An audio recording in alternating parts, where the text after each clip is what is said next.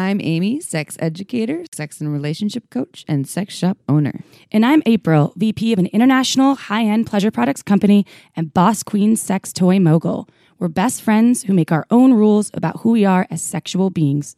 With everything from how to be a badass in the bedroom to top tips for bringing your relationship to the next level, we have something just for you. So sit back, relax, and enjoy the show. Forget to head on over to our website at shamelesssex.com for more. And for 15% off of some of our favorite sex toys, use coupon code SHAMELESSPP in all caps at purepleasureshop.com. You were listening to a pleasure podcast. For more from our sex podcast collective, visit pleasurepodcasts.com. Hello, everyone. Meow, meow, meow, meow, meow. You're speaking cat language. You have a puppy on your lap. I know, but it sounds better than uh, woofing. Did you ever know that you can meow to everything? Every song, if you never know the words, you can meow.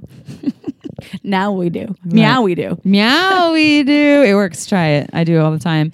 So, this episode, everyone, as you probably know from the title, is on affairs, infidelity, cheating with Dr. Tammy Nelson. No, it's not here to condone doing the affair, cheating, uh, all that, etc. And we're also not shaming people for it. We're bringing to light why it happens, what you can do if it does happen, you know, what the inspiration is, what is the new monogamy, what does monogamy even mean in this modern day world.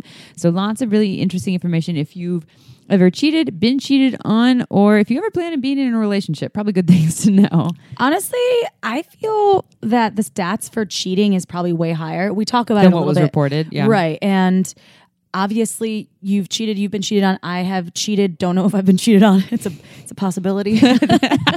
Wait, what are you betting? It's like an 80% chance that you have. I don't know. Probably I not with your ex husband. I don't think my ex husband. I don't think my fir- that first long term boyfriend I had either. Oh, I have been cheated on. Duh, the guy that I lost my virginity, or I don't want to say um, You lost it. my lost. It's gone. It's Where do gone. you? It's, I lost. I can't find it. he has my V card. Uh, that guy did cheat on me, so I I actually beg to differ from my statement in the, on the recording Oh, of the show. she show. has been cheated on now. I have been. I remember. I Uh-huh. just try to block that out. Apparently, it didn't affect you, that, or maybe it did, but no, it did. he gave It me did. many gifts that keep on giving. Oh God, fuck that guy. I remember Um, you telling me stories about him. I've never met him, and I was like, I want to kill him. yeah, I know. We got very protective over you, my little chip. Oh, for sure. Um, So very interesting episode. this is though. this is actually one of those episodes where I know we'll get some reactions out of folks because even when on our Mm-hmm. Instagram when we did that contest on our Instagram account with the um, outing some of our most shameful slash our Yeah. um, having women or female identified female folks, yeah. identified yes uh, uh, I said on my sign that I had cheated, Uh-huh. and it, it raised some some eyebrows. Mm-hmm. And I feel like this episode it goes deeper into affairs and cheating in a way that is constructive and helpful, and it can uh, help you repair and Mm-hmm. also kind of uh, look at it maybe from a different angle Mm-hmm. and redefine some of your ways that perhaps you're stuck in your relationship. Yeah, she's so again not con- she's not saying oh yeah go and cheat. She clearly says cheating is wrong, but it's not cheating that's wrong. She's saying that, and we don't we don't like to say that anything's wrong, but she says that, but she's speaking to the dishonesty part. She's Yeah. like it's not about cheating. No. it's about dishonesty. It's about breaking contracts in our that our bodies actually know when we go against something and we're we're out of integrity. We can feel it in our bodies, and a lot of people are still choosing it and overriding it. And here's why, and here's what you can do to make different choices or to repair if it does happen. So very insightful. We will get there soon. We'll be reading you a bio. Stay tuned. Um, okay, so April and I. I've shared this on past episodes, but now April has also had her own yoni vulva mapping session. I did. How was that? Which it's so it's so funny Did you laugh like ha ha? Then because well, Dolly, who had been has been on our show, uh, she really did an incredible job of helping me feel comfortable and really tuned in. And I was a little nervous, I have to tell you. we have a stranger touching your yoni. Right. uh but the good news is that it's a therapy session. It's so she really went in and everything is consented before there's everything's talked about before and during. Mm-hmm. It's not like, oh, all of a sudden she's touching my clitoris. You Oh know? yeah, she she's yeah she, she, I, she's very careful to Yeah. get consent for everything. To do a lot of touch and grounding all over the body before even going near the yoni. It, doesn't go near the yoni until she has permission. No, she and she kind of touches you your body first, like just kind of like a massage before you're getting a massage. I loved you and I comparing our notes though. They're so different, yeah. oh my god!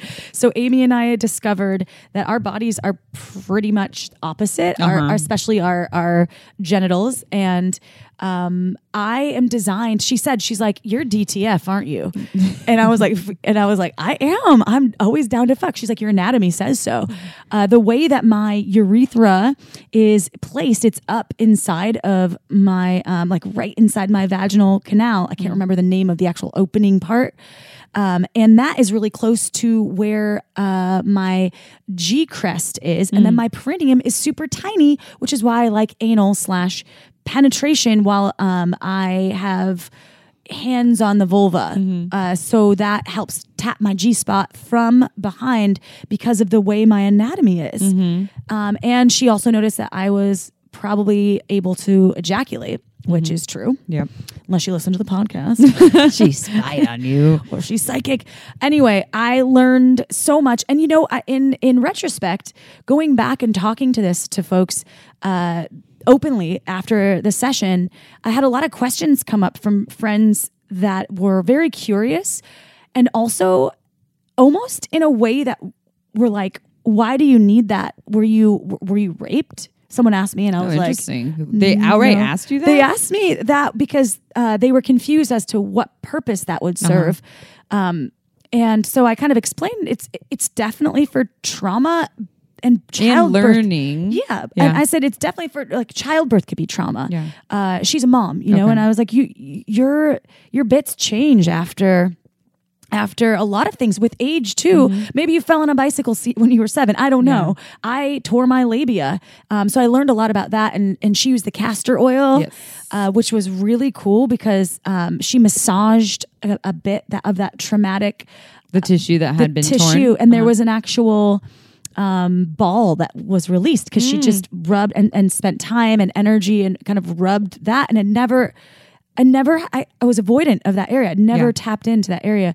That was really, really liberating and and released something Yeah. in me and i felt so great afterward and i felt more in tune and she also gave some great tips on um, some of the things that you can do to what, what does she say the reparations in oh, healing it's um the oh my god. There's a specific word for remediation. remediation yeah. Uh-huh. uh, i was thinking reparations however Sim- it's a remedy Yeah. for you Yeah. remedy for your yoni Yeah. and, And this isn't just yoni. too. There's, this happens for anal. They do. She does anal, mapping, They do penis mapping, uh-huh. right? Yeah. And then you've uh you also had this a session like a couple hours before me. I yeah, I had one with her, and, and then I've been doing sessions also in the Bay Area because Dolly's down in LA. So Oh, if yeah. you want to learn more, if you live down in LA, San Diego area, and you want to do sessions with Dolly, go to pleasuremuse.com or you can look up our recent episode on vulva mapping and learn more about Dolly. Um, and she also does online sessions, although you don't get the hands-on part. And this is all this is sexological bodywork. This is legal. This is not erotic massage. This is not someone diddling you till you have an orgasm. This is for learning and healing. And for me Dolly said because you're she looked at your bits and she's like oh you're you're DTF you're down to fuck Yeah. right for me she looked at mine she's like wow your clitoris is like its own little world and and because my my clitoris is is uh higher is, is high, it's not like super close to I mean it's it's not far away either to the labia. I like my pussy. I think my pussy's beautiful. My clitoris is a little bit higher and has a big hood around it and it's very shy to come out. Like there's a big hood around it. So for Oh. it, for the head to just kind of pop out I usually have to pull the hood back. I think if I was uh, born with a penis, I'd probably have a lot of a big foreskin or something. Maybe I'm not sure. mine's just twinkling out. Mine's not twinkling out. Mine comes out, but it takes a long time. It's like a little snake they need to charm for a long time. you got to charm that snake. and and so what she noticed for me, I have a Bartholin's gland cyst, and the Bartholin glands. I've had this since I was 25. They're um the glands are internal, but you can kind of feel this bulb on each side if you have a cyst that are responsible for that very silky, velvety vaginal fluid that you get when you're aroused. I have been getting cysts, and sometimes they've turned into abscesses on both sides. Absci? I don't know say abscesses. Abscessi. I don't Abscessi. know. I don't. I think Um, abscesses. and that have been an issue, but one of them has always been blocked and is, has fluid and it has been for years. And so I don't really get a lot of that velvety fluid anymore. So she did the castor oil and spent a lot of time externally rubbing the cyst and felt it actually go down. And then went internally too on the other side of the cyst and was using the castor oil, massaging it. Um, and she even said that there was this this tissue, like and when she was touching certain spots, because she's using the clock system, she was touching certain spots. She felt there was like this ropey texture there. At And I- nine o'clock. Mine is at five o'clock and seven o'clock. So if the bottom is six and the top is twelve. Right. I had some at seven o'clock. I had some things. and there's some burning sensation there and Oh, yeah. and there was this ropey texture so she was using the castor oil to massage it by the way everyone she so castor oil is something you can buy at health food stores or online it has anti-inflammatory purposes so or um, it, it is anti-inflammatory so it's really good for this kind of massage because it can pull out the inflammation um, but it's they say don't use it as a lubricant it gets really sticky so this is for your own practice or if you go and have work with a sexological It's body very worker thick It's too. thick. It's thick, Yeah. so it's not necessarily the best for for sex. No. And you know the best lube. The best lube for sex is Uber Lube, as you all have heard us say before. So not castor oil. Uberlube, unlike castor oil, which castor oil gets sticky, Uberlube does not get sticky. It's long lasting. It's very velvety and silky, almost powdery, but it's liquid. It has no flavor. It has no scent. It's super body friendly. I think Uberlube has in the US alone like over 500 doctors and gynecologists on board that are recommending it because people are having less reactions from that than with other lubricants that can cause rashes and things. Uh, so it is incredible and it's good for all types of sex, no matter what you're doing vaginal, anal, oral. We absolutely love it. And another distinction between Uberlube and other lubricants is you actually want it all over your body. I put it on my cuticles when they're dry, I put it in my hair to make my hair shiny. We do lots and of it's things. packaged in a pretty little bottle. And looks beautiful. And I'm all about aesthetics. So yeah. if you like pretty things, Go check you'll it out. love Uberlube. So go to uberlube.com. You can use coupon code shameless sex in all caps, and you also get free shipping and 10% off. Uh, Um, but I, one other thing I want to say about these sessions. So, Hmm. Oh, yeah. because I'm on a mission, everyone, I'm single now. I am a single woman. And part of my singleness is I am on a mission to reclaim my sexuality. Because if you listen to regular episodes, you've heard that it's been kind of turned down or turned low. If my sexuality and my drive and my connection to my body is a dimmer switch, it's been on low. And it'll go up to medium sometimes, but it'll go back to low. And it's been that way since I had an abortion and I got pregnant with the IUD and I had a big abandonment thing with my partner, blah, blah, blah. Won't go too deep into that. But I'm on a fucking mission. So I had this session with Dolly. I took her workshop. She just taught at Pure Pleasure, where we do sex ed classes at Pure Pleasure Shop. Uh, and then I'm doing at least three sessions with River up here in the Bay Area. And so I am. You've already had two with River? I've already had two with okay. River. So you have one more. And we're building it up with River in the first one. We didn't even get to in internal stuff. It was all external. The second session that I just did with River, which is so interesting, it was three or four days after the session with Dolly. It was kind of just adding on to that. But I had this powerful experience with River where, again, we're kind of playing with the areas, not playing, but exploring the areas where there was pain, where is there pleasure. I kept feeling my G spot just getting so engorged, like I was going to squirt, noticing that there's so much pleasure in me. But again, I have this big wall there because I'm in this story of pain, uncomfortable. I'm also learning that I didn't know this, um, and this is why these experiences are great for learning. I'm learning that when I'm penetrated, um, it doesn't feel good to me if I'm penetrated with the the pressure being on the base of my vulva or my vaginal canal. It feels good to me when it's on the the uh, uh, the top wall, like closer to the belly button. So, right, if you're gonna put a finger in me, um, you would put it in and kind of curl it up as opposed to press it down. And the same thing would go for dildos or penises. Less emphasis on the downward part because that's where I have some discomfort. It's unknown why that's there No to any cis men that are uh, trying to, dating. to yeah. bang me. uh, and and I also saw in this recent session, I saw how much sex. Like I don't have compliant sex. I have, but I've been tolerating a lot. Mm-hmm. My whole fucking sex life, and I've had a lot of great sex where I haven't been tolerating, but I've had a ton of sex where I'm tolerating touch that doesn't feel great. and I'm not saying anything because I either don't know what I want, I don't want to be too much, blah blah blah, all that stuff. When it's painful, I speak to it, of course. But I'm I'm also there's like different levels. There's there's compliance sex where you're not speaking to what actually really does not feel good and is painful. There's tolerating just what doesn't feel great, but you're just dealing with it. And then there's fucking great sex because you're speaking to it and literally following the thread of what feels good. So hmm. I saw that and I committed to myself in this session with River. I said, I am not going to tolerate any touch that does not feel great anymore. I'm and I and I like I I felt my body fully commit to that. When I said that in the session, they had their finger inside uh, curled up and in on my G spot. They're just holding there. They weren't even moving it. And I was following the thread of what my body wanted. So I was speaking to it. I was like, just keep your finger there. All of a sudden I felt all this emotion come up to my face and just started bawling, crying. Nice. Like I mean, to let it out. That was let it some out. Holding my, serious- you holding around my. G spot. Wow. It was so powerful. powerful. And I don't have the stories of what it's related to, but I felt just such this release and I'm learning so much about my body and I have another session with them. So everyone go and check out it, it's sexological body bodywork. Go check out also River. You can go check out River's website. If you're in the Bay Area, especially so anywhere in Northern California, go to River Drosera. That's D R O S E R A dot life. You can do in person sessions with River. They also work online as well. But this has been life changing for me and for April as well. I have to do one last or give do give one last share that Dolly uh, shared with me. Uh-huh. BV hack Oh, yeah.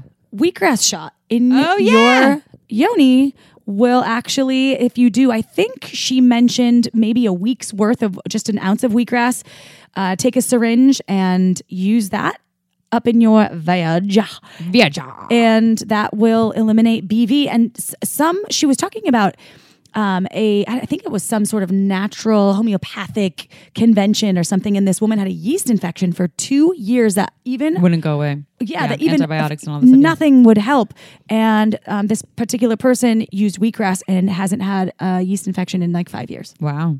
So FDA I- does not recommend this, not approve no, this because it's, endorsement. it's only the cost of a wheatgrass shot. That's So true. They like money. if you don't know what wheatgrass is, if you're in an area of the country where um, you don't have access to like a fresh juice bar, uh, it does need to be fresh. So I think you might be able to take some, go chop down some grass outside.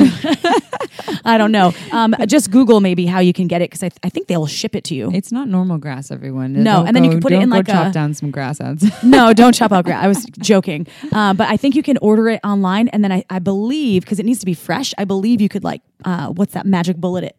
Oh yeah, when you're a little blender. Yeah. So, and we're not endorsed by Magic Bullet either. no, but I mean, I feel like most people have those. They're cheap. anyway, I just wanted a life hack uh, like that. share with folks because I thought that was good. I like that. Yeah. Wheat, wheatgrass in my pussy. All right, And then. I guess your cum is green for a couple days, which Really? I thought was so cool. I bet. and you taste very fresh. you're like the Incredible Hulk. yeah, Or uh, Slimer from Ghostbusters. both very cool. You all ready for a sex question? This sex question we really felt like we needed to answer because actually I'm not to. No, I'm going to. Damn it! I just totally gave that away. It's fine. The person put "please help" in all caps in the subject. Now everyone's going to do that. but we're going to answer this because this actually goes. This correlates to what we just shared about the work with sexological body workers. This person is in Australia. I'm not giving away their name, but there are sexological body workers in Australia. So that's Oh, one yeah. thing I will say to this person or anyone who can relate to this, who has had sexual trauma, um, who feels disconnected from their body. Um, so that goes hand in hand with what we just talked about. But Here's a sex question from anonymous uh, female identified human. When I was 16, I was involved in an incident of sexual assault from my uncle, and although I feel okay about it now, I wonder how much of it had an effect on how I am today. I've also had experiences of non consensual touching and assault from people who I previously considered my friends. Since pretty much the beginning of my sex life with my current partner, I have noticed I am incredibly uncomfortable with sex and all things to do with it. If I'm drunk or have smoked a little bit of weed, then I have more luck in feeling sexy and having the desire to have sex, but otherwise, I really struggle to feel turned on and desire these activities. We still have sex though, and I find myself very stuck in my head. And sometimes it's good, but other times I'm just counting the seconds until it's over, which I'm just talking about that compliance sex. I've tried to discover myself, but nothing seems to help. As I'm getting older, I'm realizing how badly I just want to feel connected to my body and to experience wholesome, connected sex with my partner. So basically, my questions are how can I get connected to myself again? How can I learn to relax and get connected with my partner? How can I orgasm? How can I work out what's causing, or if it's my past trauma, what that's causing my sexual disconnect? Lots of questions Lots there. of questions. Yeah. But I think they're all kind of Related. flowing Yeah. into each other. They're all sort of related on some level. And we just commented on a big piece, so we won't go too deep into what we already shared. But the the body keeps the score. That's the name of a book, wonderful book, uh, meaning it holds trauma in it. This person has had sexual trauma, and now they're having a hard time being connected to their bodies and in their heads. And they're having on top of that their body's already experienced trauma where their body wasn't treated like it was worthy or valued in, in what it what what it actually wanted.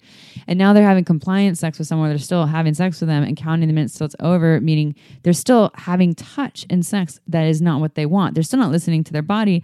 And that's probably and I'm not saying this is your fault at all because that's what happens when you're either cultured to be a caretaker a people pleaser or you have trauma that told you your body wasn't worthy and you continue to do it my first advice would be other than what we talked about before try to find someone to work with sexological body worker but other also Stop having compliant and tolerant sex. The minute you feel your body says, ouch, or this doesn't feel good, or this is uncomfortable, or I'm getting a no, you honor that every single time. It seems like this person is connecting a lot to their shame. And that's a lot of the, the pieces. And I think that getting a shame ally, like we've talked about before, mm. and uh, actually Mm-hmm. talking to people about it. through, yeah, get some therapy. The right people. Brene Brown as well. Read uh, Men, Women, and Worthiness. That's Mm-hmm. a great one to kind of get in tune with the, with the shame that you're feeling, that you're that you're probably feeling. I just wanted to add that piece. Yeah. I didn't mean to interrupt you, but I thought that was a good segue into that. No, I think that's really helpful. And, you know, how can it, yes, it's hard to get, connect to yourself when you have sexual trauma. Easier said than done. Oh, yeah. So this might not be work for you to do on your own. Again, that's why we recommend trying to work with someone. Um, but also with your partner, you have a partner here. Let them know that you're making this strong commitment to yourself to not tolerate or have compliant sex, and that that in that you two need to have an agreement where you can feel safe enough to always speak to when something doesn't feel good, when you're wanting more of something, when you're wanting less of something. Because every time you have compliant sex, you're reminding your body that it's not worthy of what it really wants. So that's one thing. Another thing is um, sex. When you had that trauma, it, sex became it, not yours or for you. That's what happens Yeah. with trauma. So reclaim sex as yours. Easier said than done. Also, by making that powerful commitment, and maybe honestly, this is going to be like pretty radical, but I've thought about this for myself on this journey. Maybe committing not to have penetrative sex for a while and mm. only commit to having very slow consensual touch that is is kind of what we did with in sexological bodywork sessions with people where your partner's touching you or you're touching yourself slowly and constantly checking in and only getting consent before putting a hand on the vulva before putting a finger inside, moving slowly and, and checking in with yourself and making sex yours again through that practice and then working your way up to maybe making penetrative sex yours. Which- It- it's a powerful choice and it's hard. A lot of partners have, might have a hard Right. time with that, but But really- maybe they will be supportive in this case. well, at the end, at the end result, they're going to get a lot out of it. Yeah. Everyone will win, but sex is not yours right now. And there's something in here where you need to reclaim it as yours, or you don't need to, but it sounds like you want to. yeah. And part of that is kind of like what Tammy Nelson says in this podcast that we just did rewriting the contract. And Tammy's talking about relationships. So maybe you need to rewrite the contract with yourself about what sex is. Is sex for me? And what does that mean? How do I make sex for me? And what does that look like because I'm in a partnership? How does that show up here?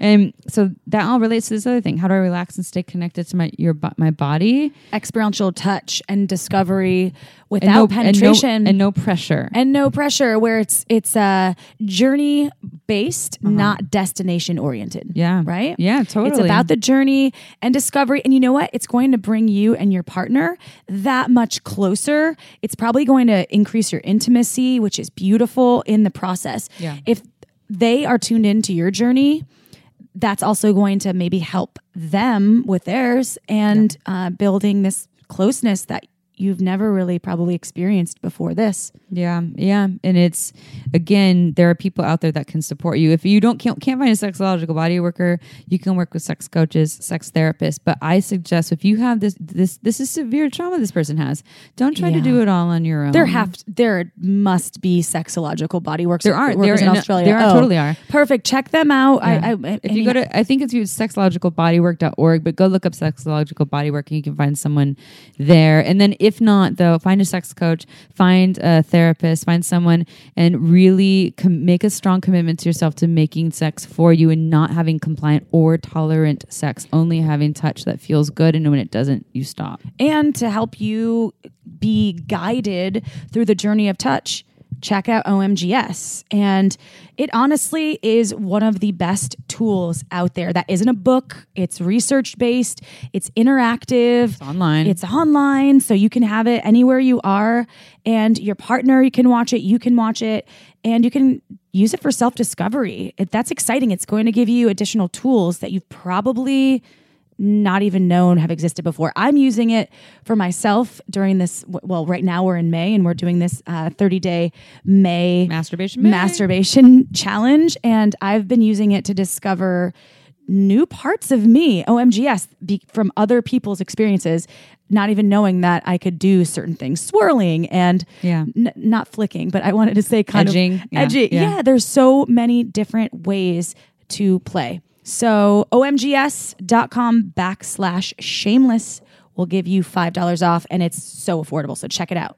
Yep, it's been a life changer. And again, I know I understand it's hard when you're like, I don't even know what my body likes. What do I do? OMGyes can give you some guidance. Same as sexological body work. And I'm 34, And I'm still learning I'm my body likes. 36, almost 37, and that's the thing. And uh, people always think I'm an expert of some sort. And I'm like, hell no, I'm learning. That's why just I'm in like this field. I don't get this I thing. know. Like, what is this body of mine? This thing it's constantly changing. Yeah. What the fuck is this? though? it's it's I have complicated. a PhD in masturbation, though. Do you? No. Oh, because you But I'm working on it. Sex with your bear when you were a child. Oh, my bear. Which I think I wish I masturbated as I little because I think that it would make things a lot easier now. I would have a better understanding. I'm like I, you know, because you know Oh. when you're younger, just like learning a new language. You when you learn when you're younger, it sticks, and then when you're older, it's a lot harder Well, for that to stick. So I'm- the instrument. This is why I'm so proud of Your my dog, instrument. for instance, because he's humping everything right now. And I'm like, you're my boy. That's You my boy. it. Yeah, you're not shaming. Yeah, no, That's I'm not cute. shaming him. I'm like, You out. I'm shame. like, that's my boy. People do shame animals for humping. Oh my god! no. Our, our friend who I won't name, but they had a dog. The dog's name was Carl. I can say the dog's name. Oh, yeah. And Carl would hump everyone that walked in the door, and they would call it giving a hug. Oh, Carl's hugging you. It's sweet. not consensual. Sorry, Carl, I'm shaming you. Um, okay, so I'm about to read the bio to you all. Before I do that, we have one last thing to talk about. So I've been using this often.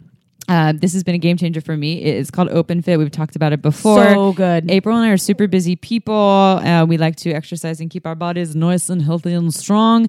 And sometimes I literally only have 10 or 15 minutes. I'm really bad at motivating myself to be a badass in that 10 or 15 minutes.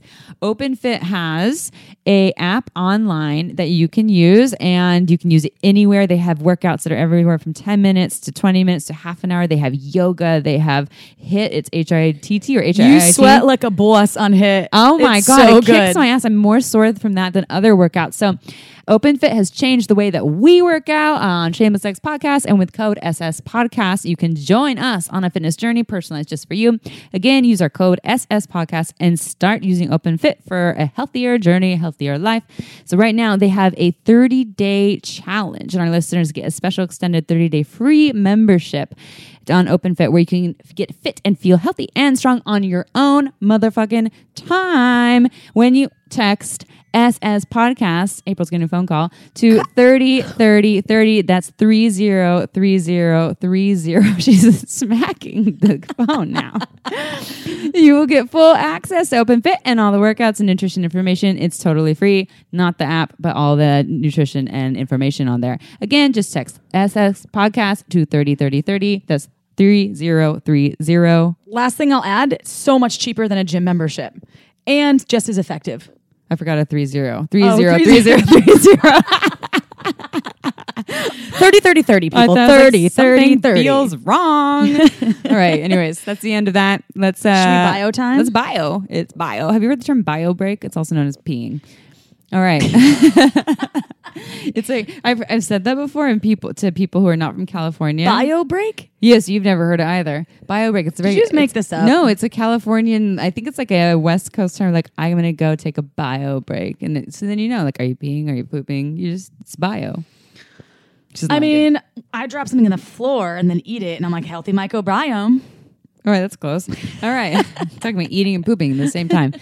All right, everyone, let's uh, dive into this bio. On that note, Dr. Tammy Nelson, PhD, is an internationally acclaimed psychotherapist and TEDx speaker, and the author of several books, including Getting the Sex You Want, The New Monogamy, and her latest book, When You're the One Who Cheats. She has been featured expert in New York Times, Washington Post, Wall Street Journal, CNN, Rolling Stone magazine, Time, and a source in Time magazine. She writes for Huffington Post, Thrive Global, Medium, and has a new podcast, The Trouble with Sex. Wow, I did not know she had a podcast. Did we talk to her about that? I actually asked her, I was like, do you, do you ever listen to podcasts? oh my God. what a dummy. oh, damn it. Dr. Tammy is a board certified sexologist, a certified sex therapist, and a certified relationship therapist. And she can be, be found at drtammynelson.com. That's D R T A M M Y Nelson.com. Are you ready, Chip? I'm ready, meow. Here we go.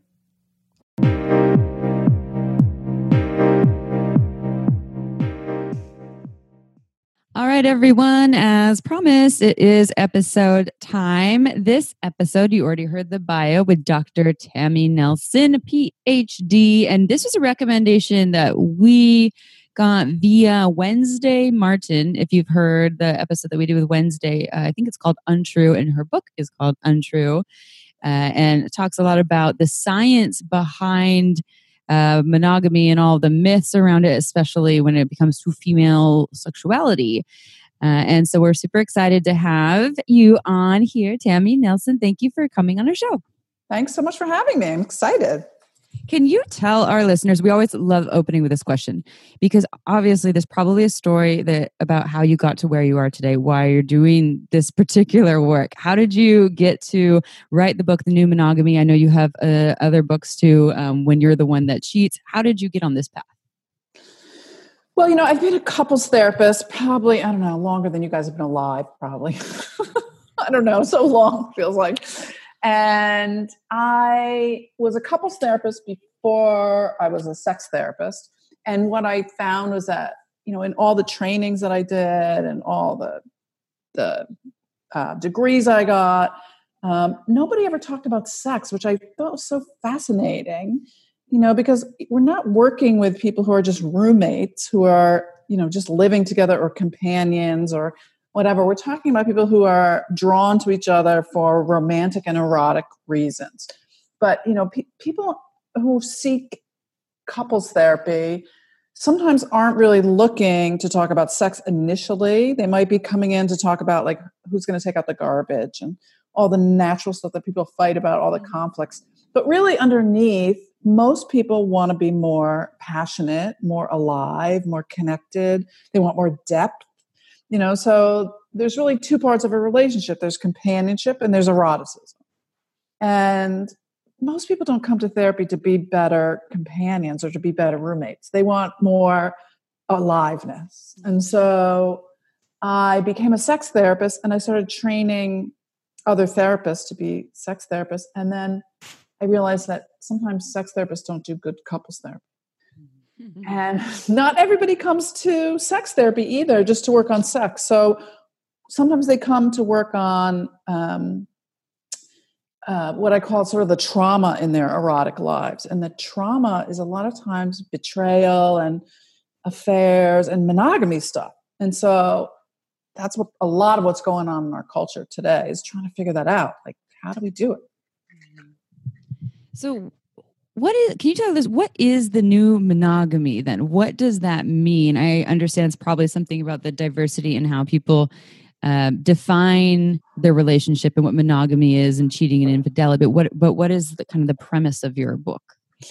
Well, the new monogamy was really written to redefine your relationship after some kind of a betrayal, but it also has this piece around creating new monogamy agreements. And so it's really a way to create a relationship that works. Like, I'm not a judge of anybody. However, you want to do your relationship is fine.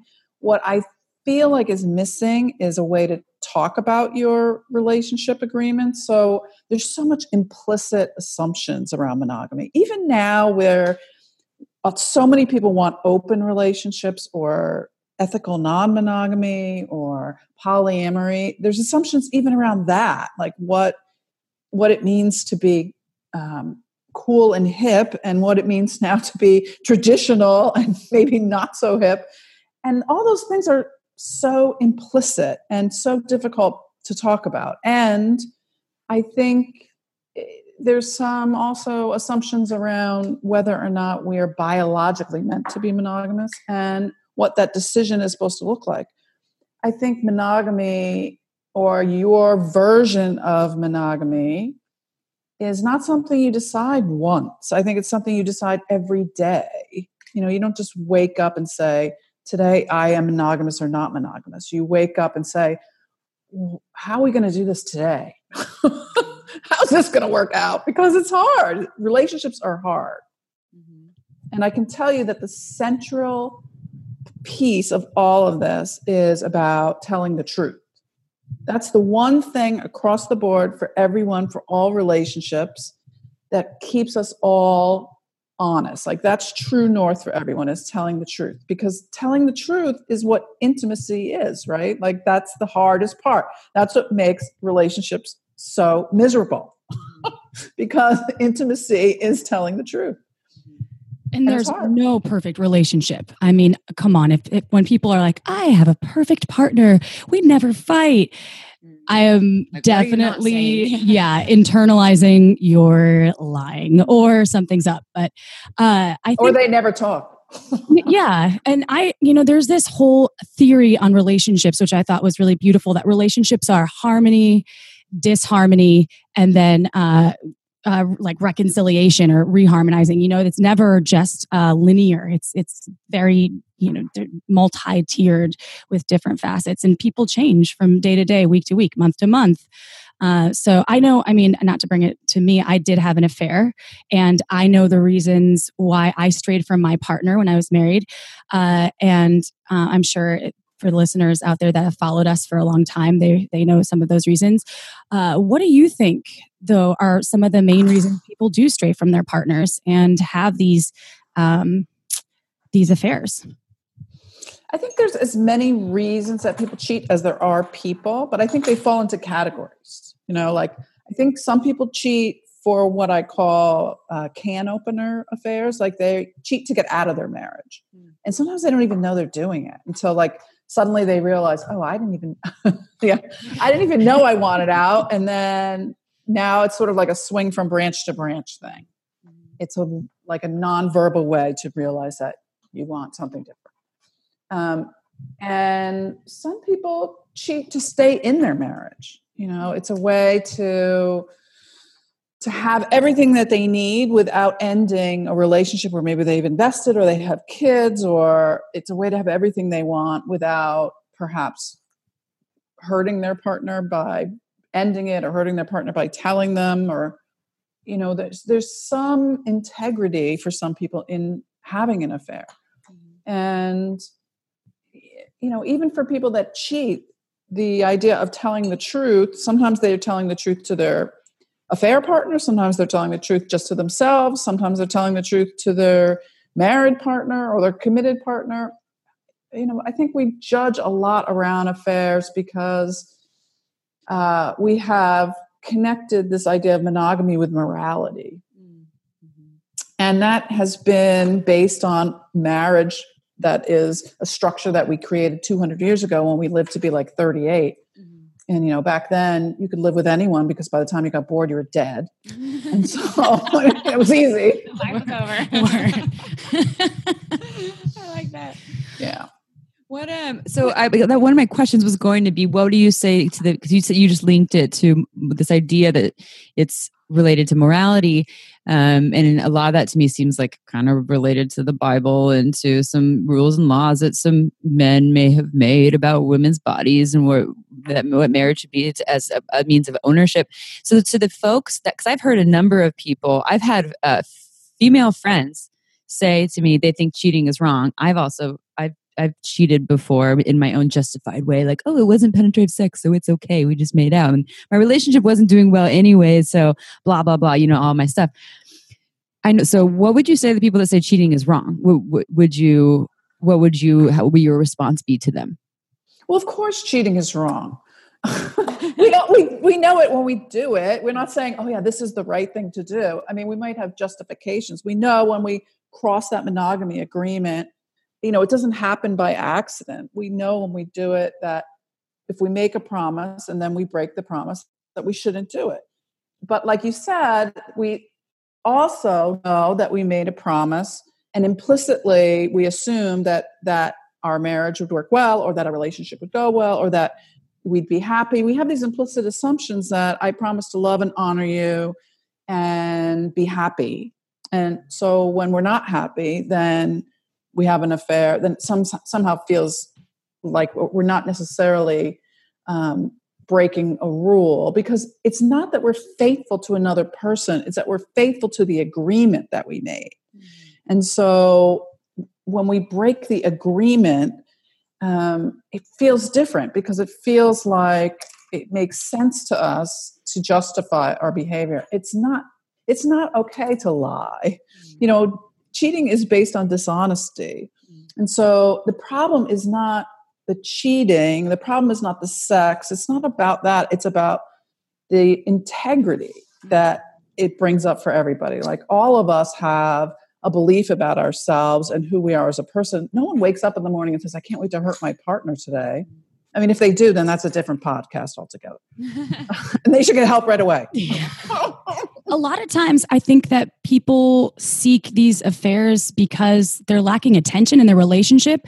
It becomes almost a partnership when you have children involved or, uh, you know your busy schedule. It becomes this managerial type of relationship where it's it's kind of logistics right? Who's picking up the kids today? And uh, the attention is lacking. You're you're having these inter- interesting conversations with perhaps the person that you're having an affair with. They're asking you questions about who you are you're getting to know each other and then uh, sex is a part of it. I mean is an, is a is an affair just considered when there's penetrative sex? Or is it is it just kissing? Or is it i mean uh, i didn't have sex in my affair. I had other things. Uh, i still considered it an affair.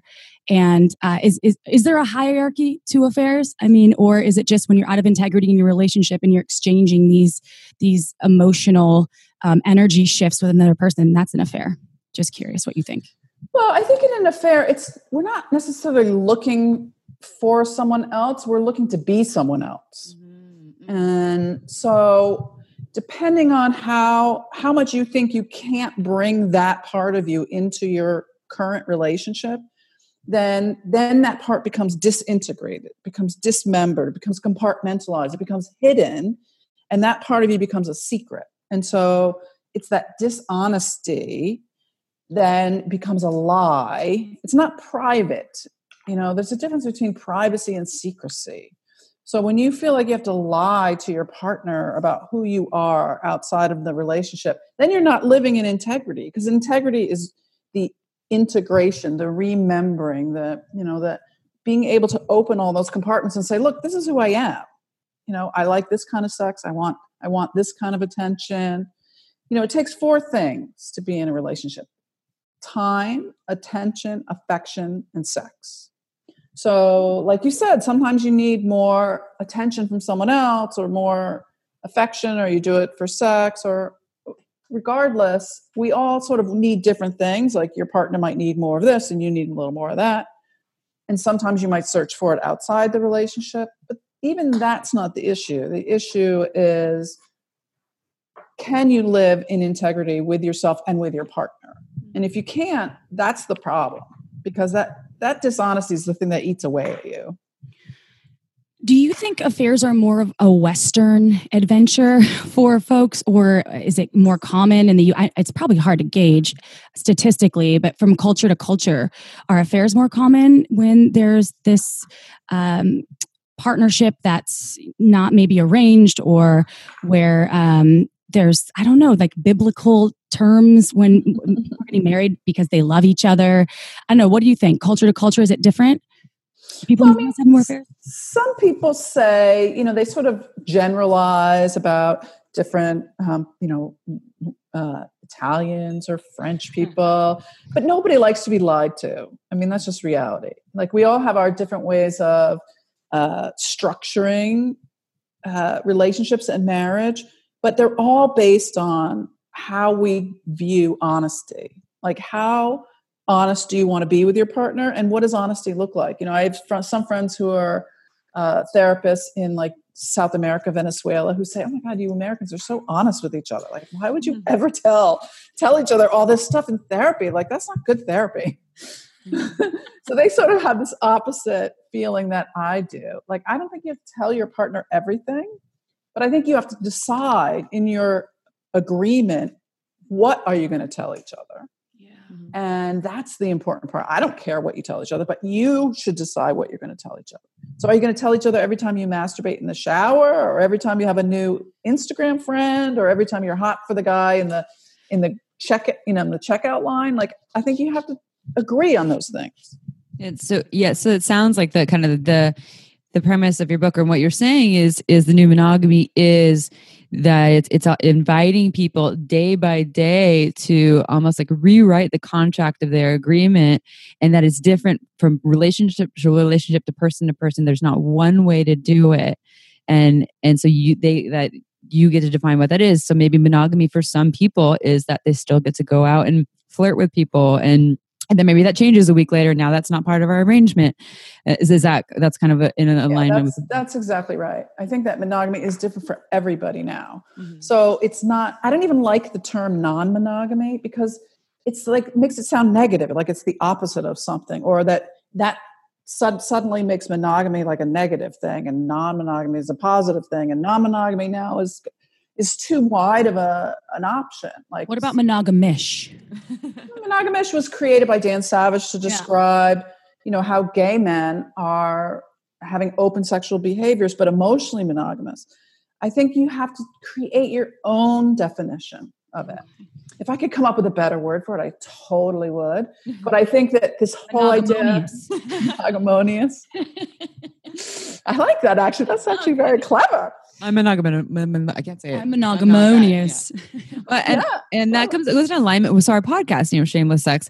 The premise of our podcast really is inviting people to make their own rules. And we encounter so many folks who are stuck because they're living by society's standards of what they think they should be or what their partner's standards. Mm-hmm. And it and it creates this internal dilemma and confusion because they think they're they're broken or there's something wrong with them.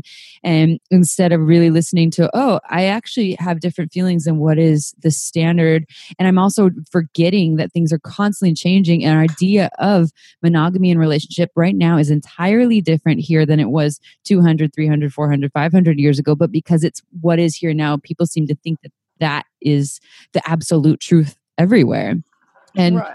and i think to speaking to what you're saying about people it's about the you know the dishonesty i think i would imagine that if you go to other cultures where they have a different standard for monogamy uh like you know they're the i don't know if this is true but they say you know like the french it's you know you find out that your partner cheated on you. It's not as big of a deal as if you find out if a partner cheated on you in the us generally speaking is what i have heard. I'm sure that applies to plenty of other cultures too. Um, because it's a because it's a social standard. And i don't know if that's true necessarily true for the french but i'm assuming that's and i know that's that is true that there are i remember wednesday martin talking about different tribes um, and maybe she had learned this from you actually i'm not sure um, where it was completely normal for you to have sex with the other members of the tribe. And so there was no um, idea of this dishon there was no room for dishonesty because it was the normal standard but it's different it's just i think people forget that that it's it's all based on context and time culture etc What's up, shameless sex fam? Is your sex life important to you? Hmm. What about your relationships?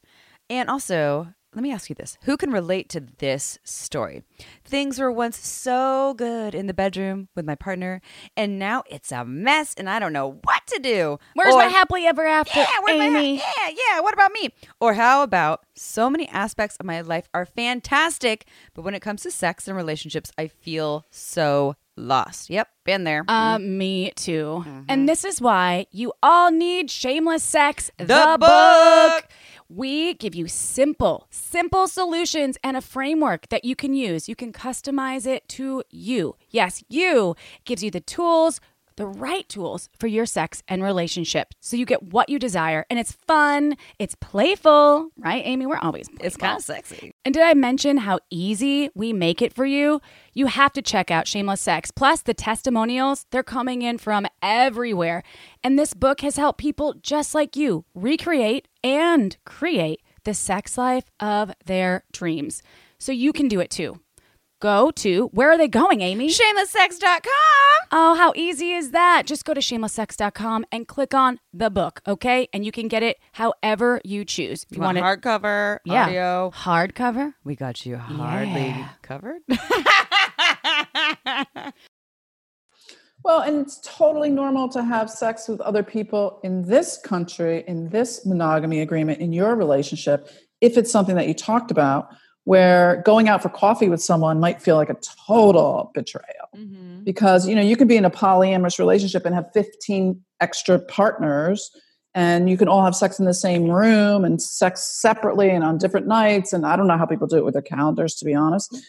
That's the thing that freaks me out. But, um, because time is my issue but the you know the the emotional connection to someone over a cup of coffee if it's not negotiated if it's not talked about that's the problem Mm-hmm. you know so when people want open relationships the open part starts with open conversations being able to really openly talk about well i wanted that last week but now i have a kid so i'm you know my my agreement my understanding of what i need from you what i want is different and we have to be able to talk about that no one really teaches you how to talk about that stuff That's what you're doing right now. Yes. It's my life's mission. Tell the truth. How do you do it? and I guess for me, there there was no hope to save my uh, my marriage. I, I, I what what you had mentioned about uh, having an affair to get out of your relationship, not even knowing that I was looking for that. That was the reason, and um, we tried to rebuild afterward. The trust was just so gone. I was constantly being punished, right, and it felt so just heavy and hard on me all the time that I couldn't move forward and try to repair what was so broken. Um, anyway, that's not my point or my question because there was no question in there. My question for you is for folks that do want to rebuild um, after an infidelity and they want to kind of work on their relationship, is that possible? And how can folks do that? Uh, you, you know, I think more and more people want to stay together after an affair, unless it's a can opener, unless it's like a way to end a relationship. Um, I think that people don't want to get divorced like the last generation, our parents' generation. There was so much divorce and so much dishonesty. And I think there is a new wave of what I call, you know, the new wave of honesty, like new wave of disclosure, a new wave of transparency. You know, the commitment is based on how transparent you want to be around around your your technology. You know, do you want to give passwords? Do you want to share, you know, your social media? And that's something new. Like we've never had to face that before. So that is really the first step is to decide um, what is the next wave of our monogamy. Because if you have an affair, frankly, your marriage is over. I mean, it's kind of like what we talked about before. You knew you were cheating. And with all due respect to everyone that does it, I mean, I cheated. A lot of people have cheated, been cheated on.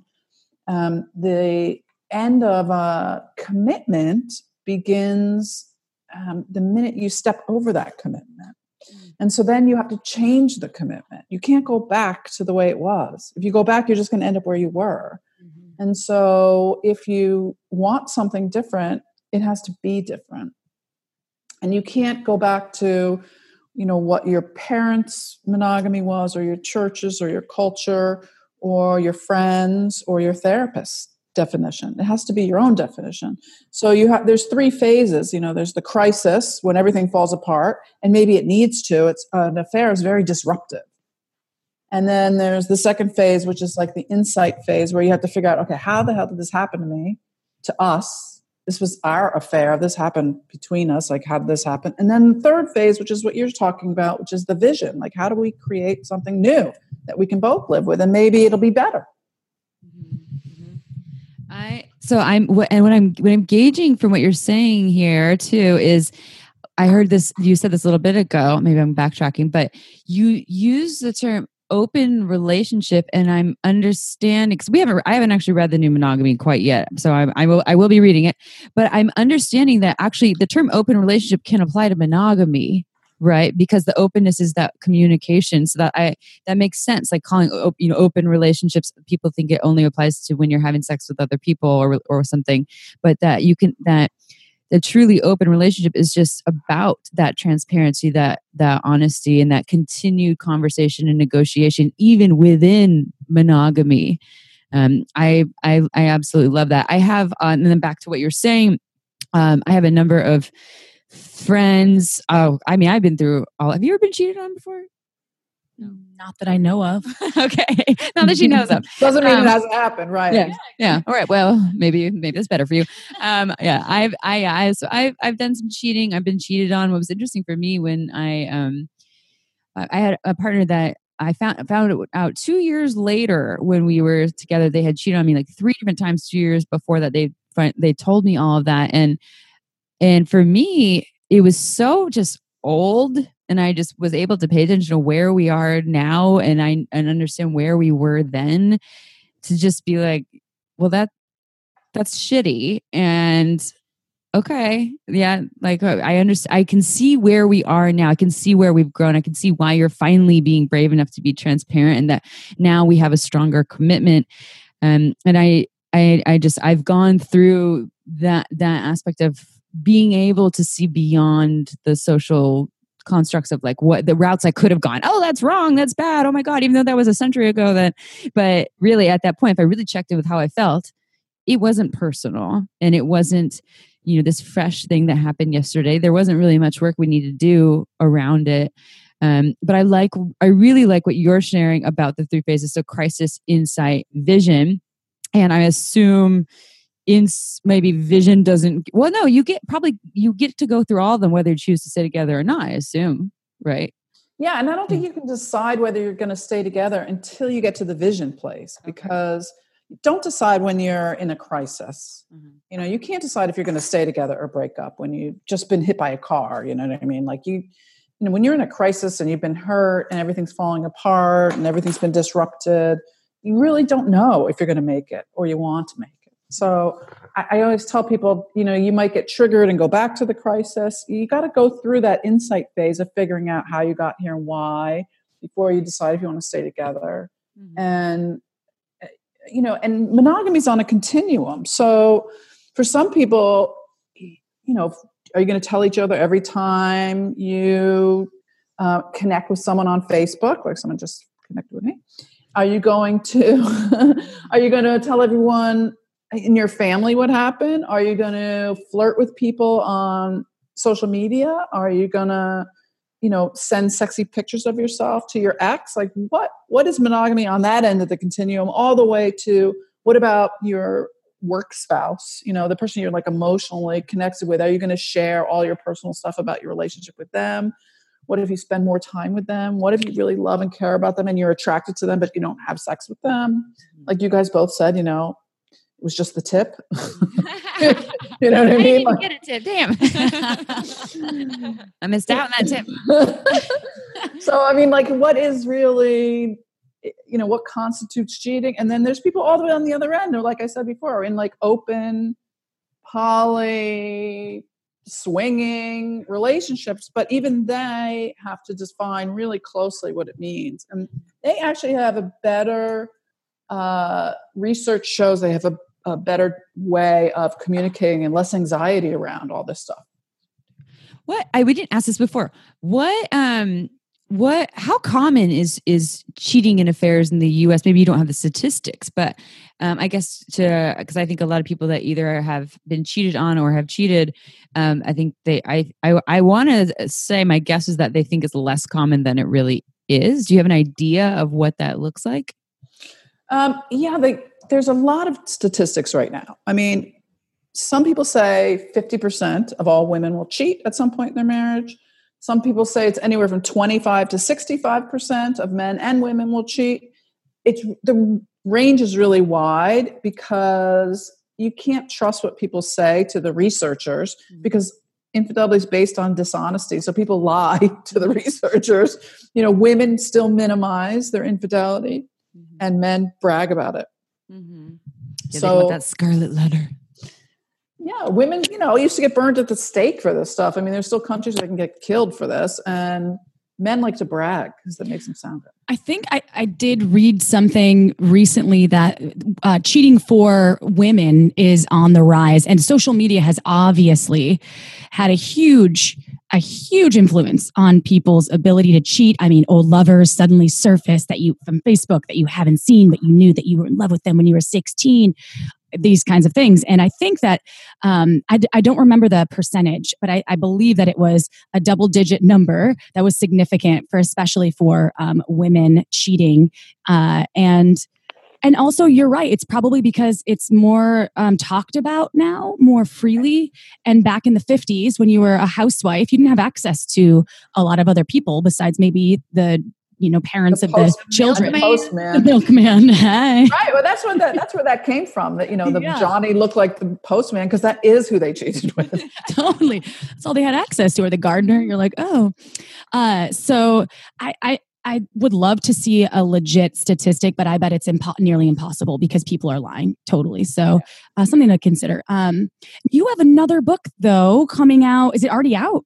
Oh It's- yeah, that's out. Yeah. It's out, um, and it's called "When You're the One Who Cheats," which Mhm. sounds really juicy and steamy. Can you talk a little bit about that uh, newest book? Yeah, so when you're the one who cheats, I wrote because all the books that are out about infidelity are, are always about the person who's been cheated on and sort of like a, this victim mentality of trying to recover from infidelity.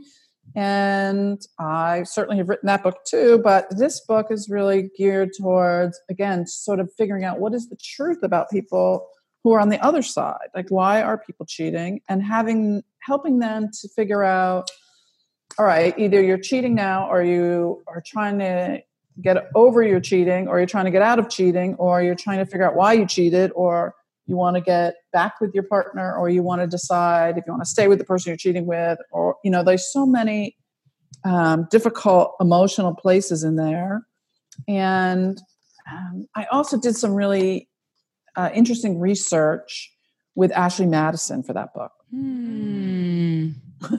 Both hmm. What? So it was wasn't there. Uh, wasn't that a whole thing with Ashley Madison where they had like a whole bunch of fake profiles on there and there was like a whole scandal around it? Yes. So what they did was they shut everything down. They switched management. They got um, a whole company to come in and uh, go through all their uh, members and to guarantee that everyone was real. And you know, you would think that that would have shut the whole thing down. You would have think that for any business that said they were hacked and all of their members were sort of blown wide open and their business is bigger than ever. They have 60 million people signed up worldwide for that website. That's because any press is good press, right? Apparently. Any press is good press. and so now they have, and the interesting thing about them is that they have just as many men as women now on their site ah.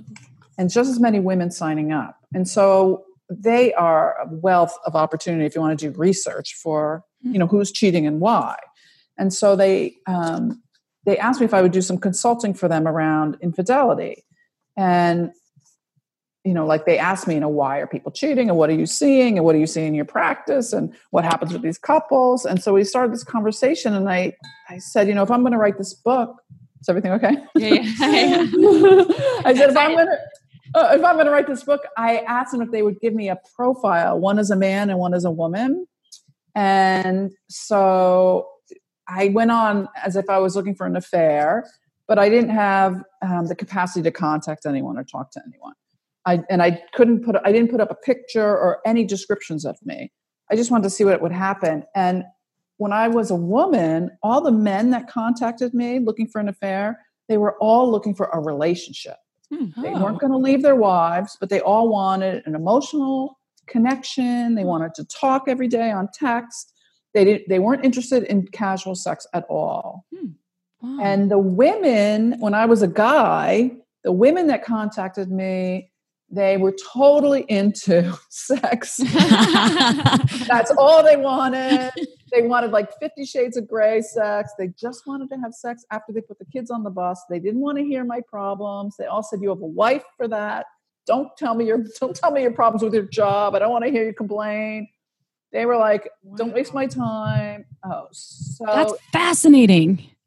Fascinating. Yeah. I'm shocked. I, I would have never thought. that sounds like a fun research project really too. But yeah, but yeah, I mean, yeah, I guess, yeah, that I guess that makes sense. I would imagine, especially if you're dealing with talking to, you know, women who are the caretakers and the mothers and playing all those roles, and they're like, ah, I don't want to take on those roles. I just want some sex. I just want some good loving. And then you know, you have maybe. Um, if men who are if they're living in a life where they have more like you know traditional societal roles there that they're um you know being the the provider and feeling disconnected from their partner who is the mother who's always busy i mean it all seems related What can we learn from that though? That's like where people really need to look inward and pay attention to their relationships and nurture those. or get your needs met elsewhere if it's part of your agreement you know make an agreement Part of your agreement. yeah make an make agreements to get uh, get needs met elsewhere instead of just doing it on the, the side and i don't want to shame people who are, who are having affairs i also don't and i'm not not condoning i'd like hey everyone go have an affair i just like to open up the idea that we don't have to live in the shadows if we don't want to it can eat people up inside right. And Sure I have. I do have. I, I was just thinking while we were um, talking about this Ashley Madison conversation. I mean, I have probably three or four girlfriends that I can think of right now that are in relationships with married men, at least. And I don't know. I've never asked for the details, but I do know that most of them are. And I don't know if all of them are completely transparent with their wives about it. Uh, that's why. Go ahead and have an affair. Just make your own rules. Talk about it with your spouse. And if it's something that you absolutely can't, then I guess uh, I don't know what what advice do you give to those people that are unhappy, don't feel like there's a way out, and are having an affair or want to have an affair? Is is your advice get out of the relationship, talk to them about it, or yeah, pursue it and see what happens. Hopefully, it doesn't blow up in your face. Well, first of all, I would caution women um, because a lot of times it does blow up in their face, and sometimes it gets violent. So I just want to be careful that if I, you know, women are listening, that they're not in a situation where they're going to get hurt. Um, but I think that also, if you're going to have an affair, or if you're in a in an affair, you have to decide number one: should you or should you not tell your partner, and that really is determined by whether or not disclosing is for you or for them. You know, you don't want to make your partner your uh, your confessor because it makes you feel better. Uh, so you have to decide. You know, is honesty and self disclosure really because I just need to confess to someone because I'm I feel so guilty and now I'm going to feel better, but your partner's going to be traumatized for life. Um, or is telling a, a way to be transparent and honest because it's time to you know move the relationship to a different level and you can't really move on unless that really happens. So that might be something you need to decide with a therapist. It's sometimes it's hard to make that decision on your own. And uh, but number two before you have an affair you got to really think about you know am i looking for someone else or looking to be someone else? And can you be that person in your marriage? If you can't are you blaming your partner for that? If it, it's kind of like saying oh my wife is not into that. She would never let me do that. She doesn't like that kind of sex. And like are you sure? Like have you mm-hmm. asked her? You know sometimes we, we get so shut down and we, we lack curiosity about our partner. We, we go oh i totally know who they are. Well maybe you don't. Mm-hmm. And that's when we stop falling in love with them you know that passion goes away because we think we know someone, we put them in a box. You know, that's how we fall in love. We become curious, like, who are you? I'm so interested in you. And aren't you intriguing? And that's how affairs start. Mm-hmm. Um, but maybe going back to your partner, you know, I wrote this other book, Getting the Sex You Want, before the new monogamy. It's all about like going to your partner and asking them, tell me about your fantasies, tell me what you're into. Let's have that conversation first and see if your partner can be your affair partner. Like, see if we can bring some of that energy, Mm. that Eros energy into the relationship before it gets split off outside.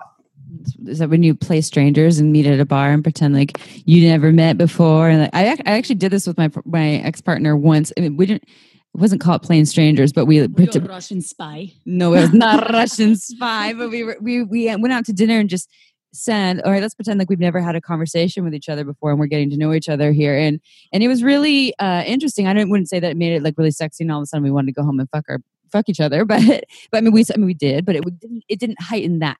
But I it did feed into that part of what's it like if we get really curious about who this person is today, even though I've known them for five years or whatever that is maybe and what questions would I ask them? And, and then I and I like that. Like maybe I can pretend like you know we can pretend like we're dating and get inquisitive and we might discover that there's like a whole another being in there and all the stories I had in my head about who they are are very different than what's true.